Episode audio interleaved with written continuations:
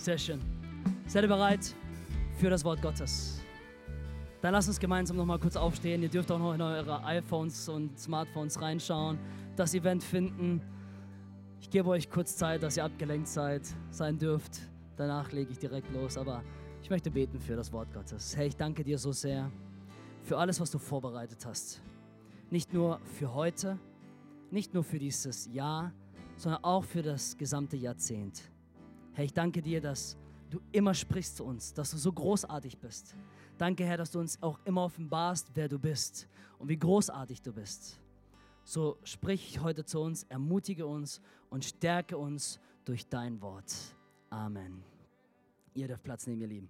Habt ihr das Event gefunden, die Veranstaltung gefunden? Ja? Habt ihr es gefunden? Wer es hat, der streckt kurz. Heute dürft ihr in euer Smartphones reinschauen. Ich erlaube es euch. Ist alles gut. Ich bin nicht böse, wenn ihr da reinguckt. Mein bestes Jahr. Das ist die neue Predigtserie, die wir heute starten. Und wie jedes Jahr gibt es Millionen von Menschen, die sich Vorsätze machen.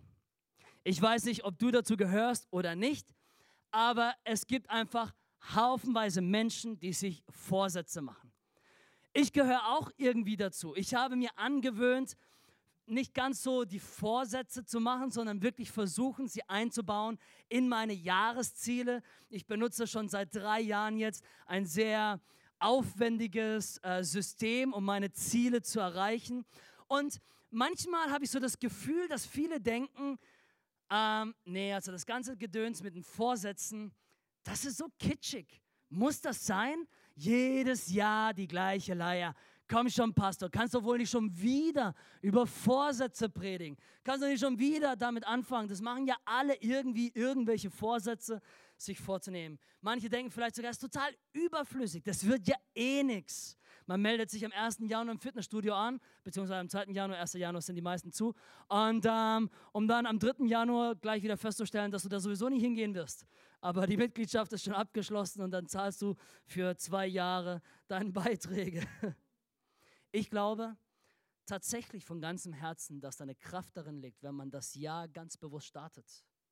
Vielleicht findest du es kitschig, vielleicht findest du es überflüssig, vielleicht ist auch der Begriff Vorsätze einfach nur ein bisschen zu arg missbraucht worden. Aber ich glaube an die Kraft von ganz bewusst mit Bestimmung ein neues Jahr zu beginnen.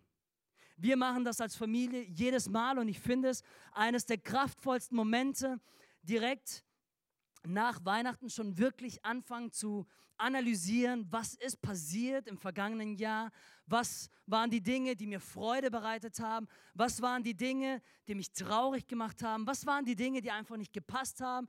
Und dann nach vorne zu schauen und zu sagen, Herr, aber nächstes Jahr möchte ich in gewisser Weise einen Neustart haben. In manchen Bereichen einen frischen Start.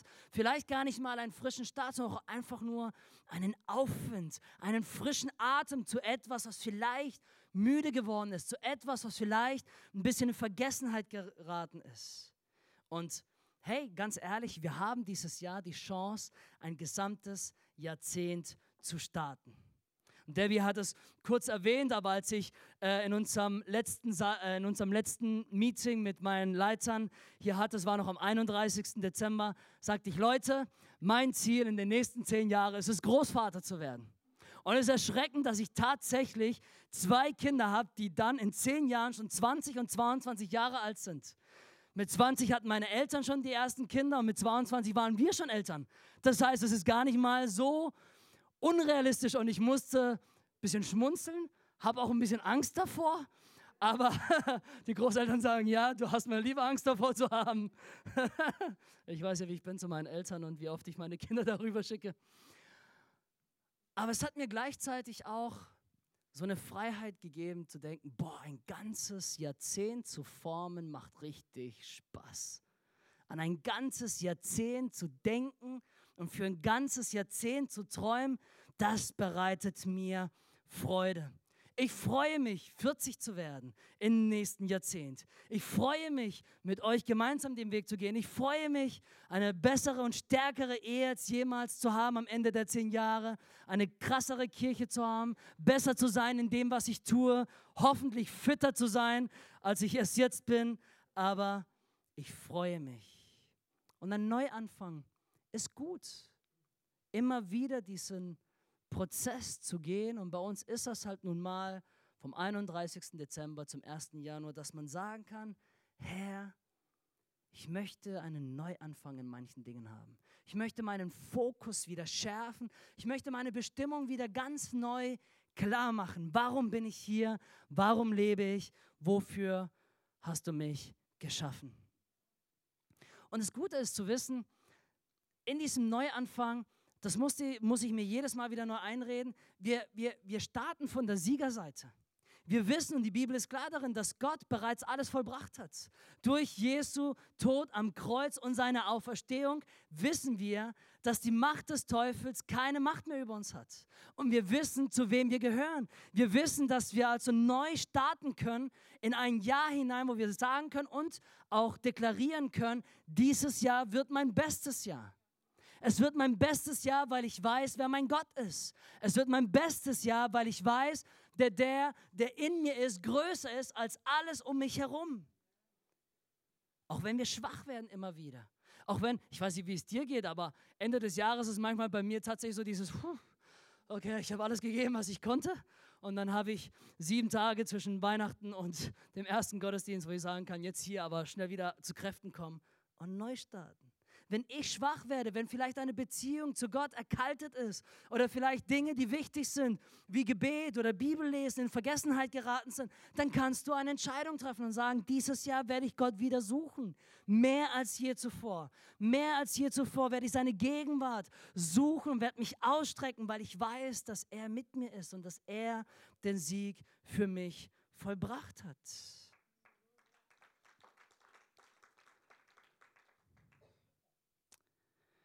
Ein Neustart ist was Gutes. So wie sich der tägliche Neustart gut anfühlt. Ich weiß nicht, ob du eine Routine hast, aber ich habe eine tägliche Routine, neu zu starten. Jeden Tag wieder neu für sich zu sehen. Jeden Tag und genauso hat ein Neustart in ein neues Jahr, in ein neues Jahrzehnt eine Kraft. In Epheser 3,20 heißt es, Gott aber kann viel mehr tun, als wir jemals von ihm erbitten oder uns auch nur vorstellen können. So groß ist seine Kraft, die in uns wirkt. Das ist unser Startpunkt. Das ist nicht der Endpunkt. Das ist der Startpunkt. Das bedeutet, dass Gott in der Lage ist und dass Gott uns anbietet, Dinge zu tun, die viel größer sind, als wir uns vorstellen können. Das ist nicht der Endpunkt, wo wir sagen, am Ende dieses Jahres, am Ende des Jahrzehnts, am Ende unseres Lebens können wir zurückschauen. Natürlich können wir zurückschauen. Aber Gott sagt uns, hey, starte mit dem, dass du erwartest, dass ich Dinge tun kann, die größer sind, als du dir überhaupt vorstellen kannst. So starte ich ein Jahr sehr gerne. Ich weiß nicht, wie es dir geht, aber ich bin heiß auf 2020. Ich bin richtig heiß darauf. Deswegen habe ich übrigens mein Löwen-T-Shirt dabei. Das habe ich zu Weihnachten geschenkt bekommen. Und dieses Löwen-T-Shirt hat mir meine Frau geschenkt, dass ich mutiger werde als jemals zuvor in diesem Jahr. Aha. Übrigens ist es ein Sweatshirt, aber egal. Das ist mein Löwen-T-Shirt, wo mir sagt, sei mutig, Philippe.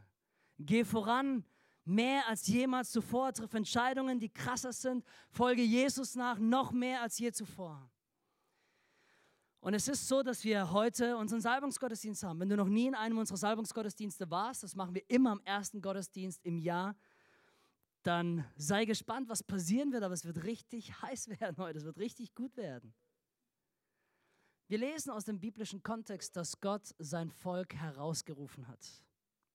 Dass Gott schon immer Menschen herausgerufen hat. Selbst das Wort Kirche kommt aus Kyrios, was bedeutet, die zu ihm gehörenden. Wir als Kirche sind ihm gehörende Menschen. Wir sind nicht einfach nur hier, weil ein Gebäude hier steht. Ich meine, wir hätten echt schlechte Karten, weil wir haben nicht mal einen Glockenturm. Ähm, wir sind nicht einfach nur hier, weil das Gebäude sich Kirche nennt, sondern wir sind hier, weil Gott gesagt hat, ihr seid herausgerufen. Ich habe mit euch etwas vor und deswegen salben wir uns, weil Gott schon immer die Herausgerufenen gesalbt hat. Im Alten Testament waren es die Propheten, es waren die Könige, es waren besondere Leute, aber heutzutage wissen wir, dass er jeden salbt, der sein Nachfolger ist, weil wir in seinem Ebenbild gemacht sind. Und in dem Moment, in dem du Ja zu Jesus sagst, ist Jesus dein Herr und dein Retter.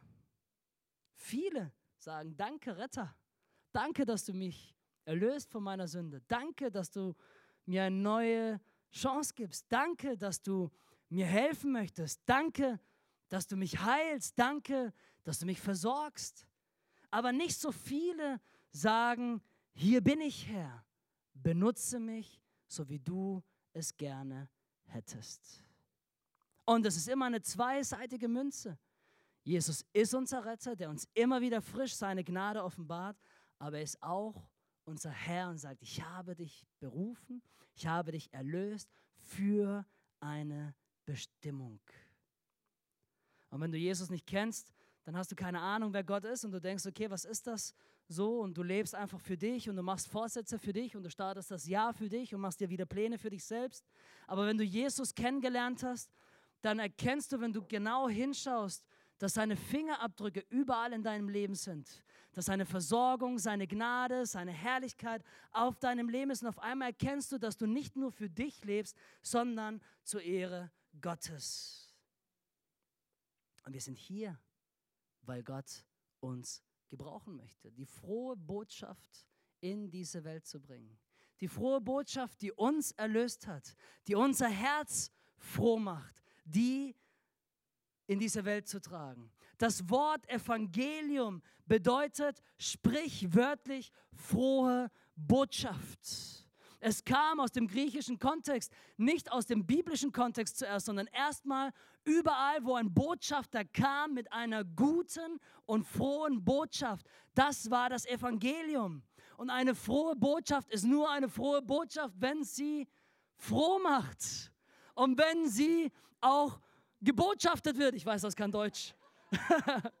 wenn sie zu den Leuten gebracht wird. Wenn wir also die frohe Botschaft empfangen haben, können wir nicht einfach nur die Klappe halten, sondern wir müssen diese Freude weitergeben und zu den Leuten gehen und sagen, ich bringe eine frohe Botschaft. Ich, ich bringe eine frohe Botschaft. Und dieser Gott, dieser allmächtige Gott, dieser Schöpfergott, der allgegenwärtig ist, er hat einen Plan für dich. Er sieht dich. Er sieht dein Jahr, er sieht dein Jahrzehnt und hat einen Plan für dich. Er sieht dich nicht als ein Stückchen Arbeit. Er sieht dich so, wie er dich geschaffen hat. Genau mit allem, was du brauchst, um deiner Bestimmung zu folgen, um das zu tun, was Gott für dich vorbereitet hat. Er sieht dich als sein geliebtes Kind. Auf einmal entdeckst du, dass der Plan Gottes für dein Leben größer ist als dein eigener Plan. Dass das, was Gott durch dich tun möchte, größer ist als das, was du selbst für dich ausdenken kannst. Und wenn du genauer hinschaust und die Fingerabdrücke Gottes auf deinem Leben siehst, erkennst du auch, dass dein Leben, dass deine Story, auch deine Vergangenheit, auch diese ganzen schmerzhaften Momente, auch all das Versagen, auch all der Scham, auch all der Schmerz, den du erlebt hast, dass genau das Gott benutzen möchte, um andere Menschen zu inspirieren. Auf einmal kannst du heute einen Neustart wagen und sagen, hey, ich starte in dieses Jahr ganz neu, ich starte in dieses Jahrzehnt ganz neu, weil ich realisiere, dass Gott mich gerufen hat und dass all das Alte mir jetzt dient, um ein Zeugnis zu sein für diese frohe Botschaft, die mich freigemacht hat. Und auf einmal erkennst du, es ging gar nicht darum, dass du perfekt bist. Es ging nie darum, dass du irgendwie immer alles richtig machst sondern es ging darum, dass dein ganzes Leben, auch die dunklen Seiten, auch dein Versagen auf einmal auf diesen Gott zeigt, der einfach immer gut ist und der dein ganzes Leben gebrauchen möchte als ein Zeugnis für die Menschen, damit die Menschen seine Liebe, seine Gnade, seine Herrlichkeit als frohe Botschaft annehmen können. Um zurückzukommen zu unseren Vorsätzen. Habt ihr Vorsätze gemacht? Keiner traut sich? ja, ihr Lügner, ihr. Irgendwie so ein bisschen Vorsätze haben wir doch alle, oder?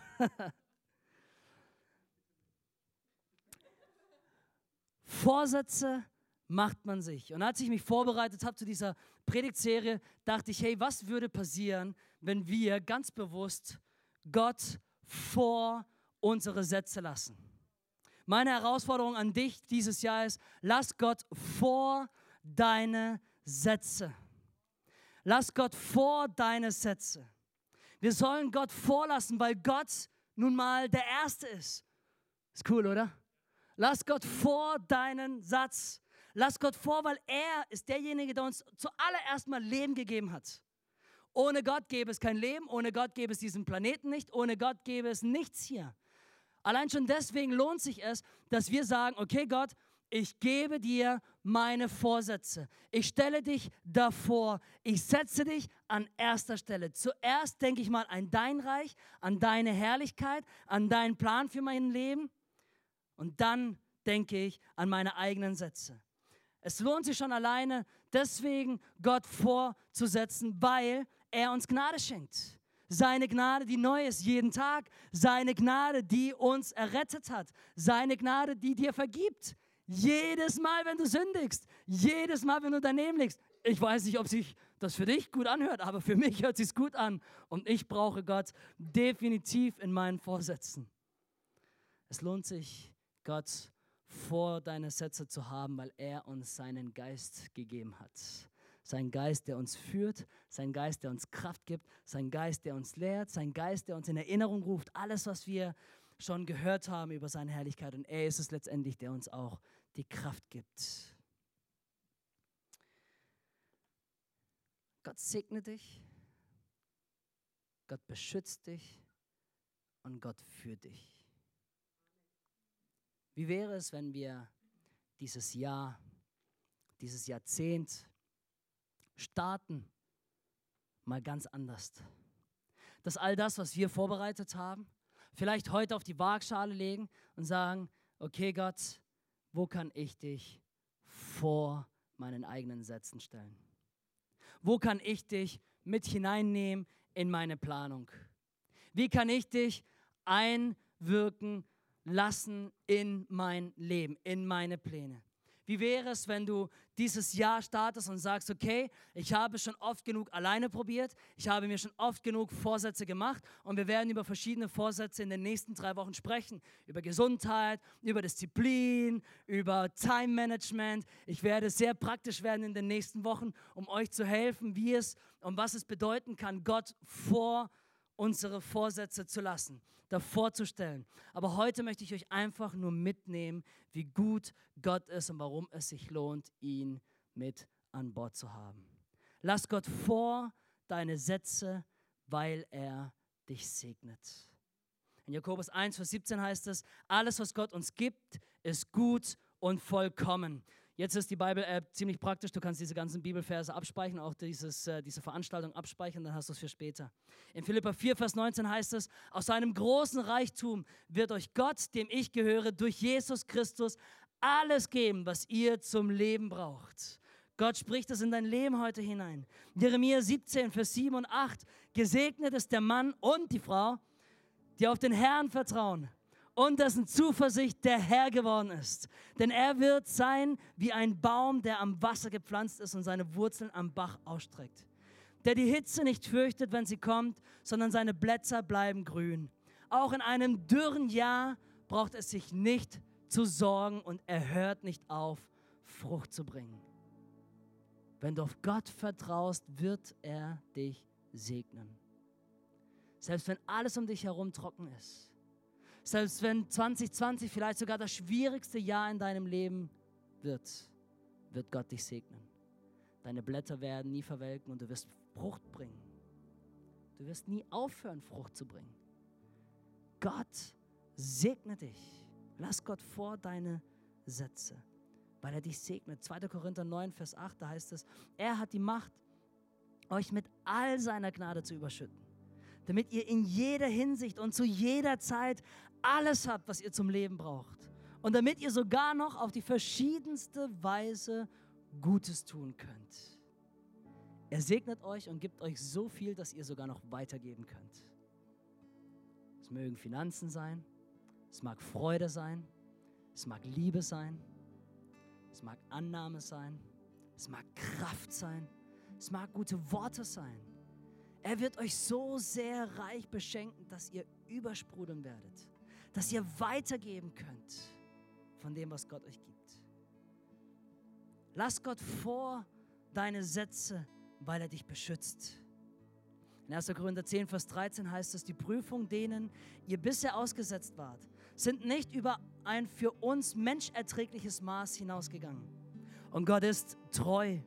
Er wird auch in Zukunft in keine Prüfung euch in, in keine Prüfung geraten lassen, die eure Kraft übersteigt.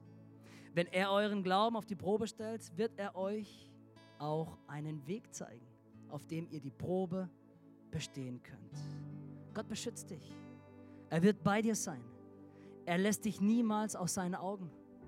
Er ist immer bei dir. Er wird immer auf dich blicken. Er wird immer seine Armee an Engeln um dich herum haben.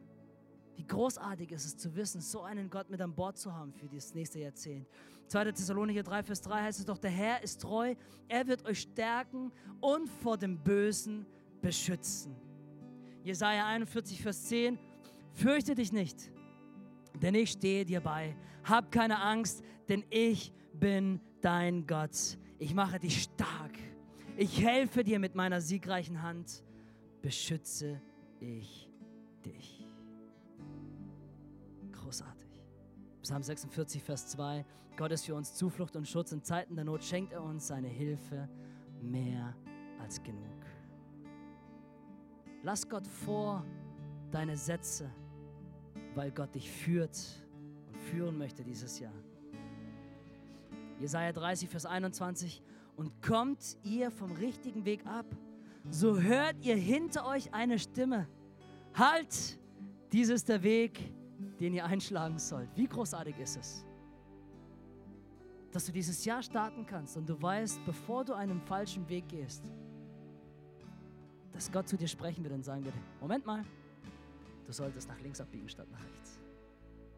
Ich führe dich auf den Weg, der gut ist für dich. Ich werde dafür sorgen, dass du in die richtige Richtung gehst. Ich werde dafür sorgen, dass Schmerzen nicht mehr Teil von dir werden. Ich werde dafür sorgen, dass du langsam aber sicher in Richtung Segen läufst.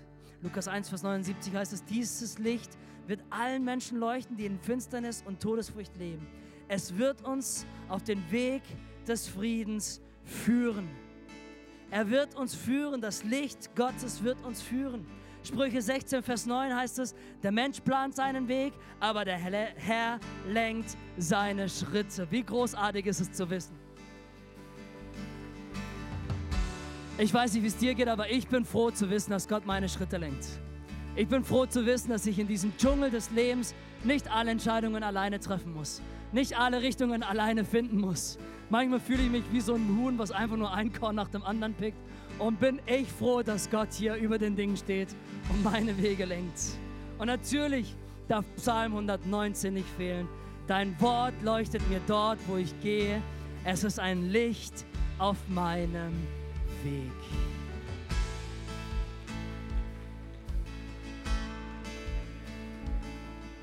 Gott liebt dich. Und du hast eine Chance auf ein ganz neues Jahr. Chance auf ein ganz neues Jahrzehnt. Und egal was passiert ist in der Vergangenheit, warum triffst du nicht eine Entscheidung heute und sagst, 2020 wird mein bestes Jahr. Es wird mein kraftvollstes Jahr. Es wird mein siegreichstes Jahr. Es wird mein mutigstes Jahr. Es wird das Jahr werden, an dem ich überwinden werde. Die Dinge, die mich zurückhalten. Es wird ein Jahr, an dem ich Gott vor meine eigenen Sätze stelle, weil er mich segnen möchte, weil er mich beschützen möchte, weil er mich führen möchte. Triff eine Entscheidung und sag, ich erkenne, dass Gott mich liebt. Ich erkenne, dass ich ein Kind Gottes bin. Ich erkenne, dass heute ich gesalbt werden kann, um herausgerufen zu werden aus der normalen Masse und für ihn zu leben. Amen. Hey, lass uns gemeinsam aufstehen. Direkt am Anfang des Jahres kannst du die beste Entscheidung treffen, die es gibt für dein Leben. Kennst du Jesus Christus? Wir alle haben versagt. Wir alle haben gesündigt. Und die Bibel ist klar darin, dass uns die Sünde trennt von Gott. Und wir alle waren auf der Suche nach Dingen, die unsere Leere füllen, die unser Herz füllen. Aber Gott hat es unmissverständlich klar gemacht, dass wir niemals aus uns heraus finden, was wir brauchen. Deswegen hat er Jesus Christus geschickt. Er ist das perfekte Opfer gewesen. Er ist der Mensch gewesen, der ohne Sünde gelebt hat. Und Jesus Christus hat den Preis bezahlt, ein für alle Mal. Hey, hör auf zu suchen, da wo es sich nicht lohnt. Hör auf, weiter nach Wegen zu suchen, die dich nicht weiterbringen. Gott bietet dir seinen Weg an, der Jesus Christus heißt. Heute kannst du diese Entscheidung treffen. Heute kannst du sagen, ich möchte Jesus in meinem Herzen annehmen. Heute möchte ich diese Freiheit erleben. Heute möchte ich ein Kind Gottes werden. Und während alle die Augen schließen, von ganz vorne nach ganz hinten, frage ich dich, möchtest du heute diese Entscheidung treffen und Jesus Christus in dein Herz einladen? Er möchte dein Retter sein, aber er möchte auch dein Herr sein. Wenn du heute hier bist und du sagst, ich brauche Jesus in meinem Leben, ich möchte ihn Teil meines Jahr 2020 werden lassen, dann streck doch kurz deine Hand, so dass ich für dich beten kann. Da, wo du bist, heb kurz die Hand, danke ich dir die Hand, großartig. Und ich werde für dich beten, danke ich dir die Hand, großartig. Ist auch jemand hier, der eine Entscheidung treffen möchte für Jesus? Danke, Jesus, für jeden Einzelnen, der heute seine Hand gehoben hat. Wir danken dir, Herr, dass du mit uns bist. Wir danken dir, Herr, dass du uns ein neues Leben schenkst. Ein Leben in Fülle, ein Leben in deiner Gegenwart. Bitte vergib uns all das, was passiert ist in der Vergangenheit und segne uns mit allem, was wir brauchen für das Jahr 2020. In Jesu Namen. Amen.